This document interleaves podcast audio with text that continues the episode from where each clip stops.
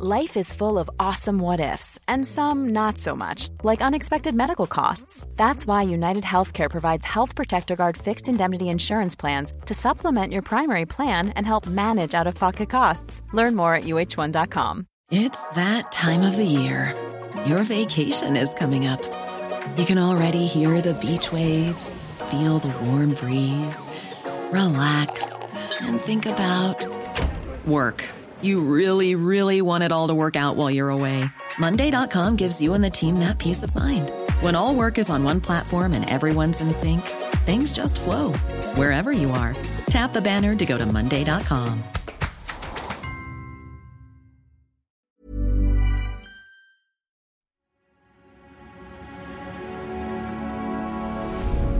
Tortoise. Hello, it's Basia here, and you're listening to the Slow Newscast from Tortoise. In June this year, a story came out that changed a sport forever. It tapped into geopolitics, ethics, and integrity.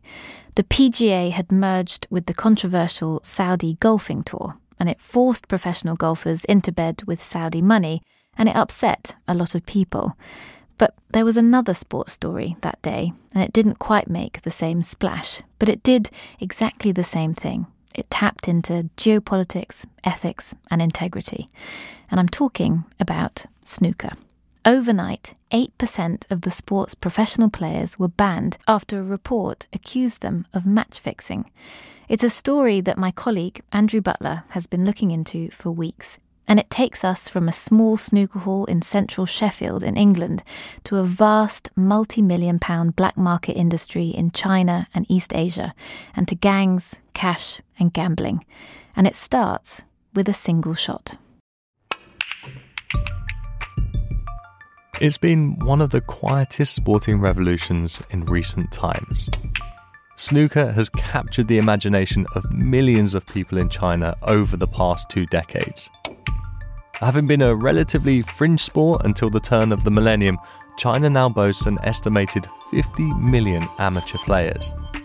TV audiences for key matches have exceeded 200 million viewers. A fifth of the world's professional snooker players are now Chinese. Last year, that included a young player called Chang Bingyu. It's round two of snooker's British Open in September 2022.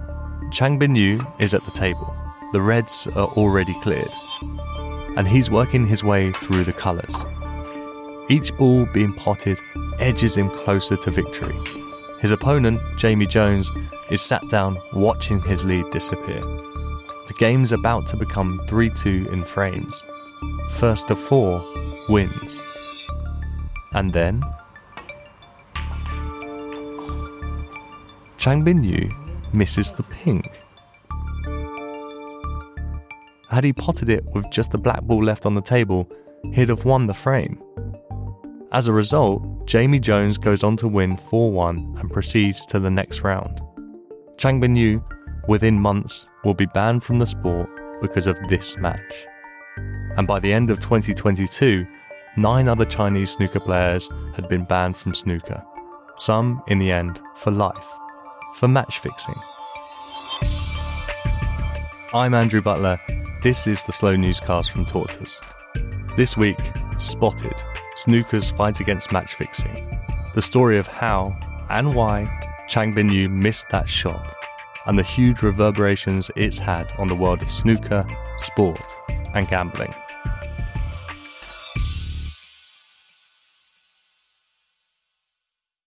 The rise in popularity of snooker in China is largely down to one man, the legendary Chinese snooker player Ding Junhui. In 2005, aged 18, he won the China Open, beating some of the world's best players in a match that even then was watched by over 100 million people on Chinese TV. As Ding Junhui's popularity rose, so did snooker's. This was a sport that had lit up China in the space of 20 years sport in China is, for the Communist Party, so much about nation building. Poppy Sebag Montefiore is a journalist for The Economist who specialises in China. I'm the editor of Drum Tower, a podcast about China for The Economist. This isn't just something that began with the Communist Party. I think this is so deeply embedded in Chinese culture, the relationship that sport has to how people see themselves as Chinese and how people see China's relationship to the world. So in 1910, China opened its first national games. And by 1933, Chiang Kai shek, who was the leader of the Republic of China, said, he said, we should use sports to save the nation. Together, the Chinese can achieve their heroic national ambition. So I'm just telling you this because this is not just something that the Chinese Communist Party has invented, but uh, you know, it's been around from the beginning of what it meant to be a modern Chinese nation. So that's how it began, and that's what kind of continues today. There are now nearly 3,000 snooker halls in Shanghai and Beijing alone. Even for cities as big as they are, that's a lot. London has fewer than 50. Ladies and gentlemen, in a few moments' time, the train will be arriving at Sheffield, our final station call. But the spiritual home of snooker is in the South Yorkshire city of Sheffield. Players travel from all over the world to train here. I really just can't imagine playing snooker. No. no. For nearly 50 years, the World Championships, the biggest event in the snooker calendar, have been held at the Crucible Theatre in the city centre. So we're in Sheffield, the steel city that is known amongst fans as the home of snooker. The Crucible Theatre here has hosted the World Snooker Championship since 1977. It's the venue of some of the most historic moments, not just in snooker's history, but sporting history. In 1985, Dennis Taylor beat Steve Davis 18-17 here in the final frame of the tournament in a game that was watched by 18.5 million people in the UK. That's just under a third of the entire country's population, and that also happened at midnight. Uh, the Crucible is it's an unassuming looking building from the outside, and on the inside, it actually only holds 980 spectators for snooker. It's not quite clear how many professional Chinese players were training in Sheffield last year, but it's believed to have been more than 10.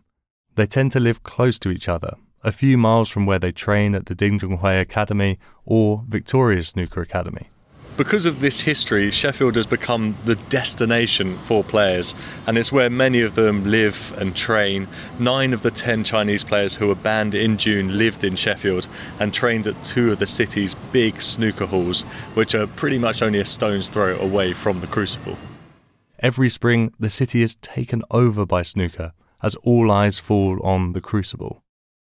But for the rest of the year, you can still feel the presence of snooker in Sheffield a little more hidden perhaps, but there nonetheless. The Academy's elite halls for professionals to train at are nondescript.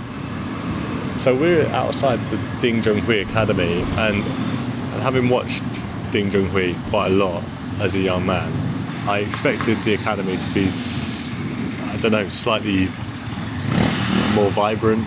It's an incredibly grey building um, above a B&M Bargains opposite a KFC and a Subway. There's still signage up from the WSF Open Championships in 2022 that hasn't been taken down yet, and there's steps up towards the academy, uh, which leads into kind of this quite bleak looking building, like a 1980s town council building. But the gate's open. I'm not sure if the gate is supposed to be open, um, so I think we'll try and head in there. Oh, private property. There you go. Uh, it feels like an unlikely place from where one of the biggest sporting scandals in a decade erupted. So, you know, there's lots of layers in this to unpick, really, but. Um, Nigel Moore spoke to almost all of the people involved in the snooker match fixing saga to understand what happened. I'm the vice chairman of the World Professional Billiards and Snooker Association. Um, I was the head of economic and specialist crime for the Met Police. So I did 33 years as a detective with the Met. He was the one tasked with investigating what had happened and how. I mean, I think I interviewed up to 20 Chinese players, looking at players who'd been approached to fix matches by Liang Wenbo or anyone else. And then he then presented his findings to a disciplinary commission, who handed down the final bans for the players in June 2023. And I think the problem in this case was that there were some senior players there who had quite an effect uh, over the younger players uh, who, who use that to their benefit, to the detriment of the younger players. At the heart of this story and this group of predominantly young players was Liang Wenbo. A central figure in this match fixing scandal and now 36 years old, Liang Wenbo was the senior voice of authority. Uh, yeah, sometimes I want to just control the table, maybe not go heavy. As a player, he had been capable of achieving greatness. Yeah, a lot, a lot of my friends and the Chinese people watching. Here in 2015, he had got through to the latter stages of the UK Championship, one of snooker's most prestigious events. A year later, he won the British Open and exuberantly jumped for joy as he celebrated the victory. He was just outside the top 10 ranked players in the world, capable of winning a game against most. He was photographed alongside sporting royalty like Sir Alex Ferguson. Ronnie O'Sullivan, snooker's greatest ever player, was supposedly a close friend. He had the world at his feet. But then, it all seemed to go wrong. He slipped down the rankings, and in 2021, CCTV footage filmed him in Sheffield city centre dragging a woman to the floor and hitting her repeatedly. He was charged and received a 12 month community order. In 2019, he'd started betting on official snooker matches, something expressly banned under snooker regulations. And, according to Nigel Moore and the subsequent report from the Commission, it was Liang Wenbo and a fellow player, Li Hang, who put pressure on other Chinese snooker players to fix matches. What we've got is we've got players who are isolated from their culture and from their home country. They're in England, where the majority of the players do not speak the language. You know, some can order a meal or a drink or whatever, but you know, beyond that, they, they don't have a good understanding of English. So there's inevitability that when you're based in an academy, the players will get together, they will form a, group and look after each other. And that normally is a good thing that we would encourage. So, with the encouragement of senior players, the younger players were, were persuaded to fix matches. Living in close proximity, often in shared houses, training for long hours in the same academies, that's how many of them became involved. As for Liang Wenbo, we may not know how it started, but we do know why. What, what you've got is Liang and Li were taking money out of the fixes, but Liang Wenbo had particular financial difficulties. According to sources, the Snooker Association had been made aware of Liang Wenbo's financial situation before they were first alerted to the match fixing situation. It's thought they had arisen from a severe gambling problem. But it's still surprising just how Liang Wenbo found himself in such financial difficulties.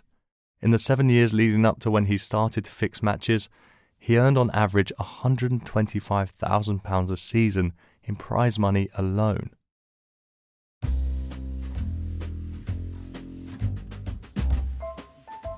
If you're wondering how it's possible to fix a sporting event, here's a quick how to guide. Snooker is a more straightforward sport to match fix because it's an individual sport. Only one player needs their head turned. But a good fix is a hard thing.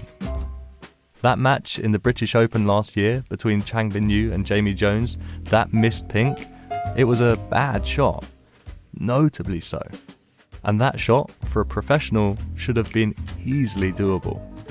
I'm an amateur, so when I tried to play that very shot, I missed several times. But to an amateur, it's very difficult. As I proved. But when the snooker hall's manager stepped up to the table, he potted with ease. It was, he thought, fairly straightforward. I'm shocked. That is such a good shot. I tried it at least half a dozen times. But even the best athletes mess up. Sometimes it's it's very difficult. I mean, you have to be very good to make your fix cover up. Alan Alger has worked in betting for decades. Starting out as a trader, but doing numerous jobs, including communications, and shaped some of the match fixing legislation when I was part of a sponsorship of the Conference Football League. He understands how a fix works as well as anyone. It's it's the weird sort of seesaw balance of having to play these fixes, which I think is really interesting when you see the the highlights of these games. You've got to be really good to be bad and and and look like you're not fixing, look like you've just missed ever so slightly. But it's not at the table where a snooker fix is spotted. Instead, it predominantly involves gambling. A player will be offered money to deliberately impact the outcome of the game they are playing in. That can range from losing the match entirely or to deliberately make a play at a certain time. So in snooker, lose a particular frame or lose a match by a certain margin. Meanwhile, the fixers know that this is taking place, so they can manipulate the gambling markets by placing money on the outcome they know will happen. Due to the game being global, as well as internet gambling enabling instant access to odds and betting at the simple tap of the screen, it means fixers can be based anywhere in the world, well away from UK jurisdiction and gambling regulation. All being well for them, the bets come off and their quid's in. Snooker and sports generally have processes in place to spot this. I'm Tom Harding, so I'm the Senior Vice President of Intelligence Investigations at Sportradar.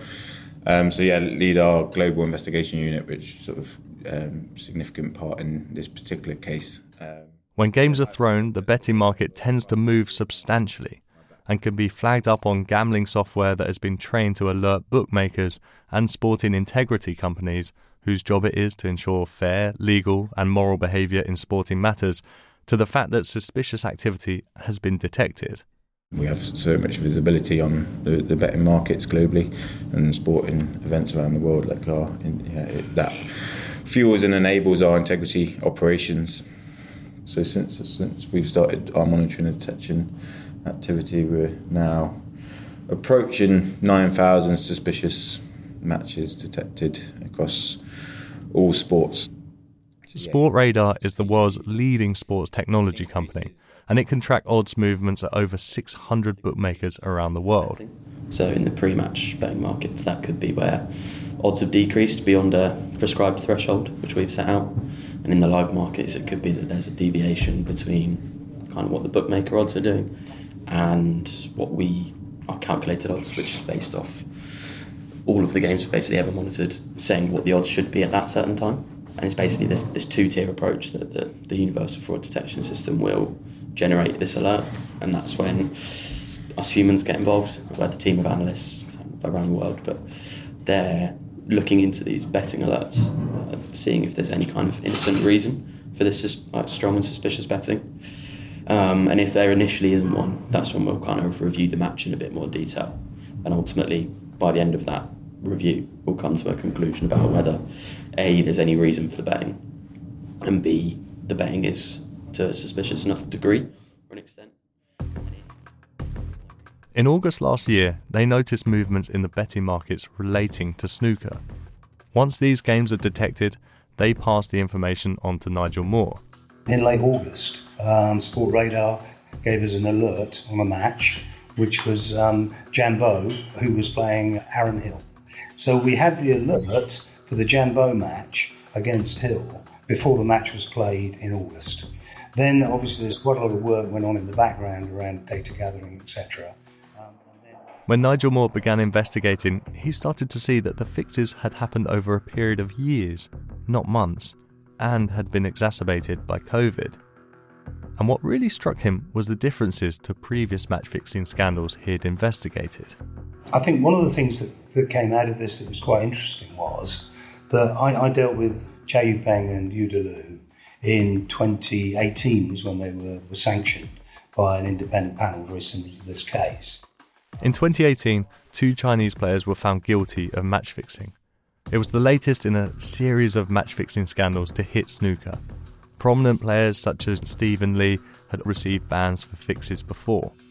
So when the two Chinese players were found guilty, the official snooker body decided to come down hard on them. Um, and what I had hoped from that case was it would act as a deterrent. So players would think, look, well, look, Yu Delu will never play the sport again, etc. I won't do it because of what it's going to cost me. Yu Delu was banned for life. The WPBSA, the World Pool Billiard and Snooker Association, the governing body for snooker, released a full report, not dissimilar to the one that we have been through for this podcast. But rather than act as a deterrent. But what in fact happened was the senior players in this case, your Li Hangs, Liang and Wenbo's, they analysed what we'd done in the Yu Delu Yupeng case, and they looked to take steps to prevent what they were doing hitting our monitoring. So it was, you know, they were, they were trying to be quite clever around how they did business around this. They looked at the movement in the markets, and if there was a big movement in the market, they called the fix off. Instead of it being a deterrent, it became an education as to how you should fix matches and try and get away with it. And for a while, Liang Wenbo's tactic worked. By reading the 2018 report, he was able to work out how previous fixes had been spotted and circumvent them. By keeping his group small, Liang Wenbo was, for a while, able to call off fixes shortly before games if the betting market moved too fast. You know, if you're a player and you agree to fix a match, you have no idea who the person who's asked you to fix the match is going to tell. You've no idea how wide the betting is going to be and how many uh, alarms it might trigger. So the only way you could try and be safe is to do it yourselves within a group where you control the amount that goes on and you, you can if you see the markets move you stop. Liang Wenbo had been approaching players at the academies in Sheffield, Ding Junhui and Victoria's. These approaches had been reported by some of the players and relayed via the academy back to Nigel Moore, who was able to follow up. And gradually, he began to piece together how the fixes happened. The players charged in the investigation, on the whole, only spoke Chinese, and so Liang Wenbo would approach them, speaking in Chinese, and offer a small lump sum for them to lose or throw a game. The figures would usually be in the low thousands. Let's take one example. The game that was first flagged that kick started this investigation for Nigel Moore was Aaron Hill versus Zhao Jianbo in August 2022. Zhao was approached by Liang Wenbo around a week before the match was due to be played. Liang Wenbo offered Zhao £4,000 to lose the contest and not win more than two frames in the whole match. From this one game, Liang Wenbo managed to generate £30,000. He took £5,000 his accomplice Li Hang took the same. £8,000, double the originally agreed amount, went to Zhao. And his translator, who'd become suspicious, got £3,000 in hush money. The remaining £9,000? Well, that went to an unnamed friend of Liang Wenbo's. Liang Wenbo operated with a carrot and stick approach. On the one hand, he was offering thousands to players such as Chang Bingyu, who, when he was interviewed by Nigel Moore for the disciplinary commission, only had £100 in his bank account. But if they didn't play ball, or if he feared they'd go to the authorities, he took a very different tack, as Chang Bingyu found out. Liang arranged for an associate in the UK to go and pick up Chang Bingyu in a car, drive him somewhere. Then he put Chang Bingyu on the phone, person driving the car, to Liang Wenbo. Liang Wenbo threatened Bingyu. And whilst the player was there, the uh, driver took his phone off him and then deleted all his WeChat and all his messaging around the, uh, the process. Other players had also commented on Liang Wenbo's threatening behaviour, and he had accomplices too, such as the driver who picked Chang Bingyu up. So, you know, that was intimidating and threatening to a young player, and, and is, which we consider really serious. And of course, that was reflected in the, in the penalty that he faced. A young player in a foreign country where you don't speak the language, a senior player like Liang Wenbo could be enough to intimidate you. But there were more senior players with more financial security and who spoke better English also getting wrapped up in this. I think it is an interesting one because I again think it's more of a criminal element and threats that have probably been exerted on those younger players. So therefore, I don't think there was a way of stopping it. I think you know they might have had threats from from people back home, and I don't think the snooker authorities can really get involved with that kind of thing. You know, they they only have the code of conduct within their sport for their players. The illegal gambling market is a huge industry in Southeast Asia. I think one of the stats that, that you know completely blew my mind is that um, I think Nike's turnover in a year is bet in a month in those Far East illegal markets. So you think, you know, huge global corporation like that, what they turn over in dollars is actually being bet per month when, when high level events are on. One expert told us black market sports betting across Southeast Asia will comfortably be in the hundreds of billions of dollars.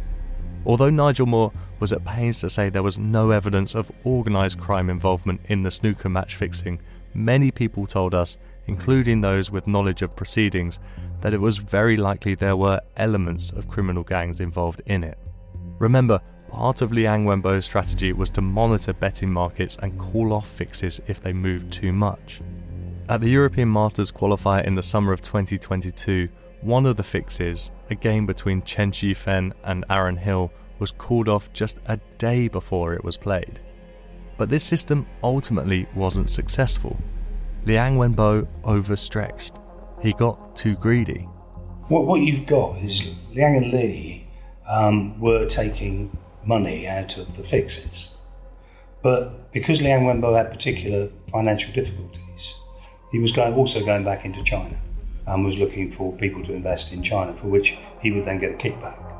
So, of course, what, what tends to happen when you do that is you lose control because you've no idea how wide the betting is going to be and how many uh, alarms it might trigger.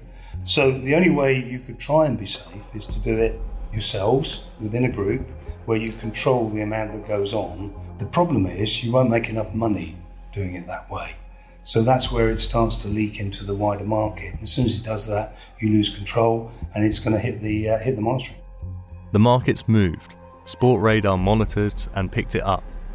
It's often the Asian betting markets which let the fixes slip. But I think crucially, it's kind of 19 Asian operators that we're that we're monitoring now, and it's traditionally where we see a lot of the suspicious betting taking place, mainly because they're a lot more unregulated. They provide a large degree of anonymity to the bettor, and also their staking limits are much higher. So it's kind of this perfect infrastructure for somebody wanting to get involved in match fixing.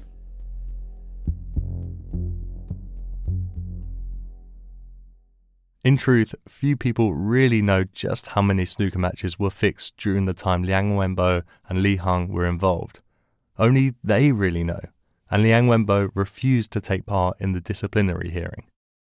What we do know is that at some point last year, Liang Wenbo got complacent. We know he was working with people outside of snooker to put the bets down and make money, and once he needed more money and involved more people back in China, the betting patterns in the black market in Southeast Asia seeped into the legitimate markets. And where there's black market money, there's often crime. There will always be organised crime involvement in and around sports corruption. You know, when I was talking about it, I've been involved in uh, corruption in Thailand. I've been involved in corruption in you know Chinese players. I've looked at this, and and there is this big oh, it's the mafia and they're Chinese mafia or whatever, and they'll all get killed and that's why they do. No, it doesn't. It's, it's, that's not actually the case. There are isolated examples, as you described, but broadly, this is business. You know, and, and physical harm causes problems to business if you go out and do that. You're much better just turning your business to the next player or to the next bit. Know, retribution is uh, uh, is overrated around most sports. I think.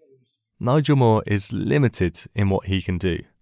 He can go to the police if he sees evidence of overwhelming criminality, but. The reality is, and I'm very sorry to say, there is no appetite with law enforcement to take any action. And of course, as a sports governing body, I can only deal with people under my jurisdiction. Hey, I'm Ryan Reynolds. Recently, I asked Mint Mobile's legal team if big wireless companies are allowed to raise prices due to inflation. They said yes. And then when I asked if raising prices technically violates those onerous two year contracts, they said, What the f are you talking about, you insane Hollywood ass? So to recap, we're cutting the price of Mint Unlimited from $30 a month to just $15 a month. Give it a try at mintmobile.com slash switch. $45 up front for three months plus taxes and fees. Promoting for new customers for limited time. Unlimited more than 40 gigabytes per month. Slows. Full terms at mintmobile.com. Hiring for your small business? If you're not looking for professionals on LinkedIn, you're looking in the wrong place. That's like looking for your car keys in a fish tank. LinkedIn helps you hire professionals you can't find anywhere else, even those who aren't actively searching for a new job but might be open to the perfect role. In a given month, over 70% of LinkedIn users don't even visit other leading job sites. So start looking in the right place. With LinkedIn, you can hire professionals like a professional. Post your free job on linkedin.com slash people today. When you make decisions for your company, you look for the no-brainers. And if you have a lot of mailing to do, Stamps.com is the ultimate no-brainer. It streamlines your processes to make your business more efficient, which makes you less busy.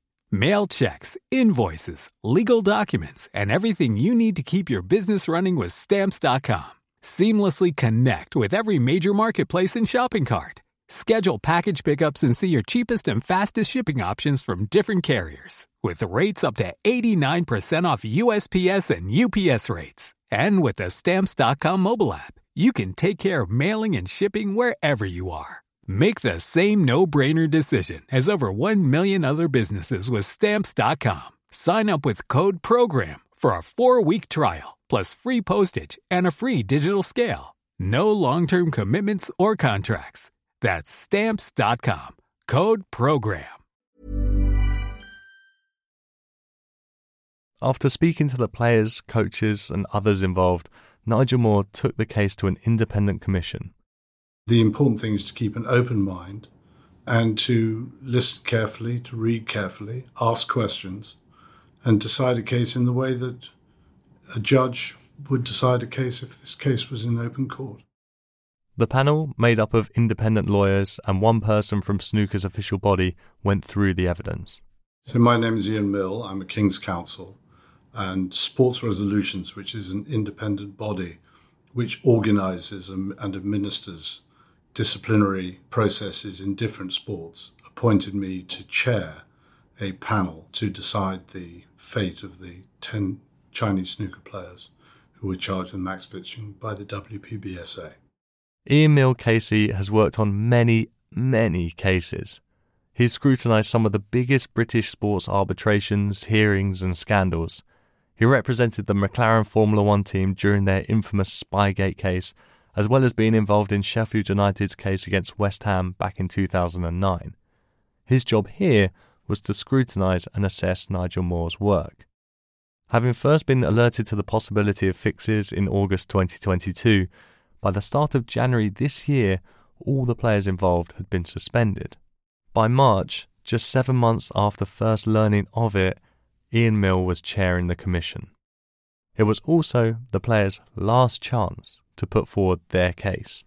When there is a, a hearing, the hearing was remote by and large because most of the individual players were in China. They were, for the most part, unrepresented.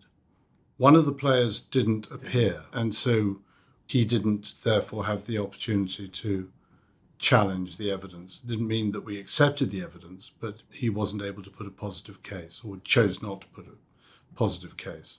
The administration of the hearing was extremely complicated because it required simultaneous translation mm. and it was extremely efficiently done. In June this year, that commission delivered its verdict. A total of 10 players received bans which ranged from two years to lifetime. Only Zhao Xintong remained in this country, he won the UK Championship in 2021 and was ranked sixth in the world last year. He'd earned close to £400,000 in the 2021 22 season. He got a 20 month ban for his involvement. This was extended by 10 months by the Chinese snooker authorities, who had lengthened five of the players' bans as a warning shot to any other players who may be tempted to do the same in the future. Zhao Xintong could still hold a promising career in snooker when he returns in 2025. But for now, you have to think to yourself, what a waste. As for Chang Bingyu, the player who missed that pink to lose 4 1, well, he's returned to China. It's difficult to know what the future holds for him. And his case feels particularly tough. He was the player with less than £100 in his bank account when the investigation started. He was the player who was taken for a car ride by one of Liang Wenbo's associates and threatened. Just 21 years old, his life, arguably more so than most, has been upended by Liang Wenbo's actions. Nigel Moore says the WPBSA have taken actions to avoid a repeat of this. From this season, all 130 professional players will be guaranteed minimum earnings of £20,000, regardless of how they perform in tournaments.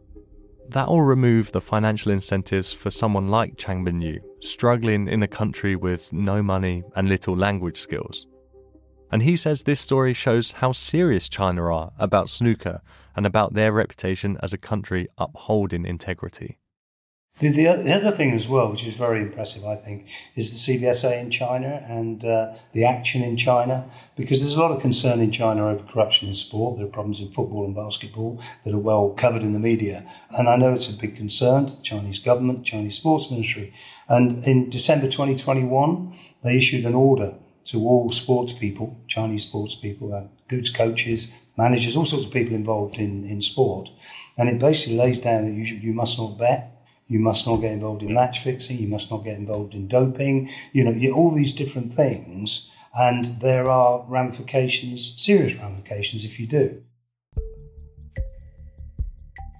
In some ways, this has been a success story for snooker, a sign they're determined to clamp down on cheating, a display that China is serious about the sport, which bodes well for its potential for growth. But major questions linger. The lack of joined up thinking with law enforcement means the punishments will predominantly only ever be sporting. If these cases were taken more seriously in a criminal sense, that would surely act as a greater deterrent for sports people tempted to get involved. And with the money sloshing around in black market betting operations, it's likely to be a problem that will only grow bigger. Remember that number from earlier. Nike's annual turnover it's what's gambled in the illegal betting markets in Southeast Asia in a single month.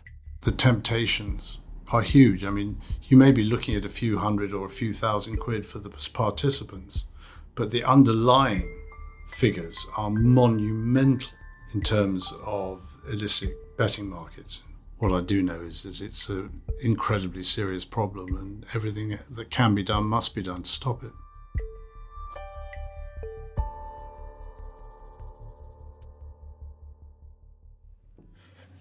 I really want to get this pink in. I think it's testament to the fact that I'm actually trying to get these in, but I'm missing by about as much as he missed by in that match. This is the one though. it's getting worse. Snooker's really hard. Snooker's very hard. This episode was reported and produced by me, Andrew Butler, and Matt Russell. The sound design was by Hannah Varrell. The editor was Jasper Corbett.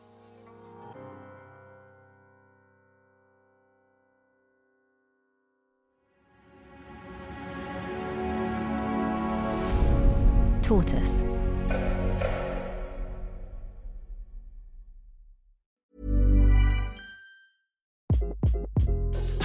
This is Craig Robinson from Ways to Win, and support for this podcast comes from Invesco QQQ, the official ETF of the NCAA. Invesco QQQ is proud to sponsor this episode, and even prouder to provide access to innovation for the last 25 years. Basketball has had innovations over the years too. We're seeing the game played in new ways every day. Learn more at Invesco.com slash QQQ. Let's rethink possibility. Invesco Distributors, Inc. When you make decisions for your company, you look for the no-brainers. If you have a lot of mailing to do, Stamps.com is the ultimate no-brainer. Use the Stamps.com mobile app to mail everything you need to keep your business running with up to 89% off USPS and UPS. Make the same no-brainer decision as over 1 million other businesses with stamps.com. Use code program for a special offer. That's stamps.com, code program. This Mother's Day, treat mom to healthy, glowing skin with Osea's limited edition skincare sets. Osea has been making clean, seaweed-infused products for nearly 30 years. Their advanced eye care duo brightens and firms skin around your eyes, while the Golden Glow Body Trio nourishes and smooths skin all over. Go to OSEAMalibu.com and use code MOM for 10% off your first order site wide.